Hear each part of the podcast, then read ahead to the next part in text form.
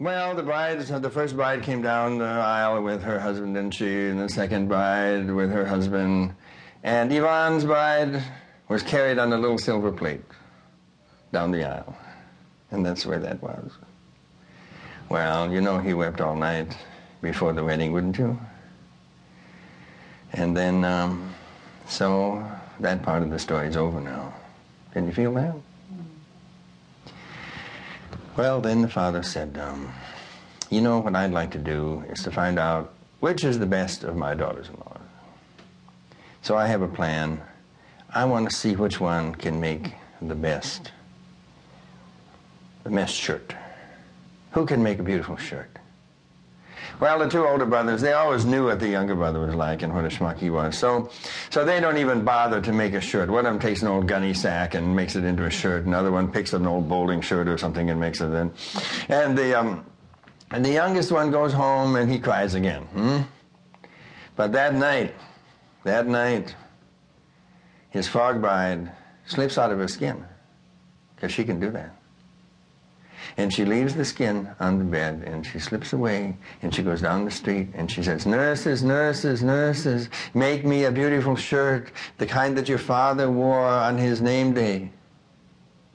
And the nurses do that. They make one of these incredibly beautiful embroidered shirts with, with um, birds and everything on it. You know what it would look like, a Romanian wedding dress, wedding shirt. So they bring it all, and then she slips back into her frog skin again. And when Ivan wakes up in the morning, there the shirt is folded on the bed.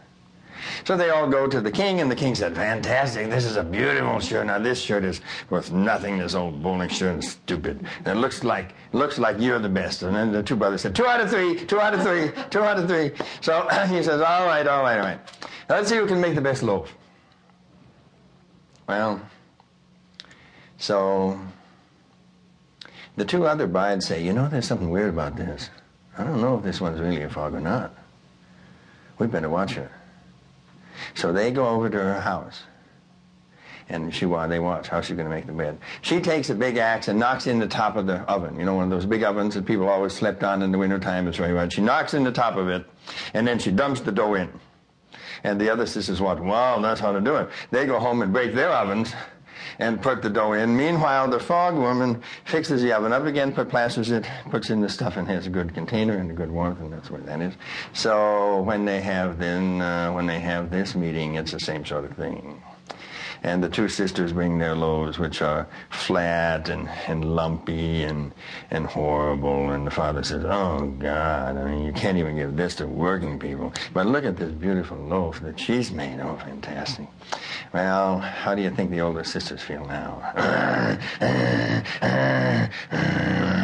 So there's one more thing. He said, I'd like to see which one of you, which one of you now can be the best dancer. We're going to have a ball and see which one can dance the best. Well, how do you think Ivan felt? Now he's got to go to the ball. It's one thing having a frog wife and being able to keep her home so no one sees her. It's another thing to have a frog wife and go to a ball and, and dance, isn't it? Mm-hmm. So now, strange thing happens.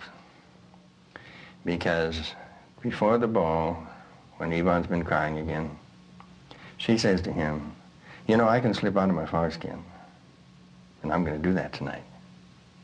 So, uh, you go ahead to the ball, and I'll come a little later. He says, okay. He goes to the ball.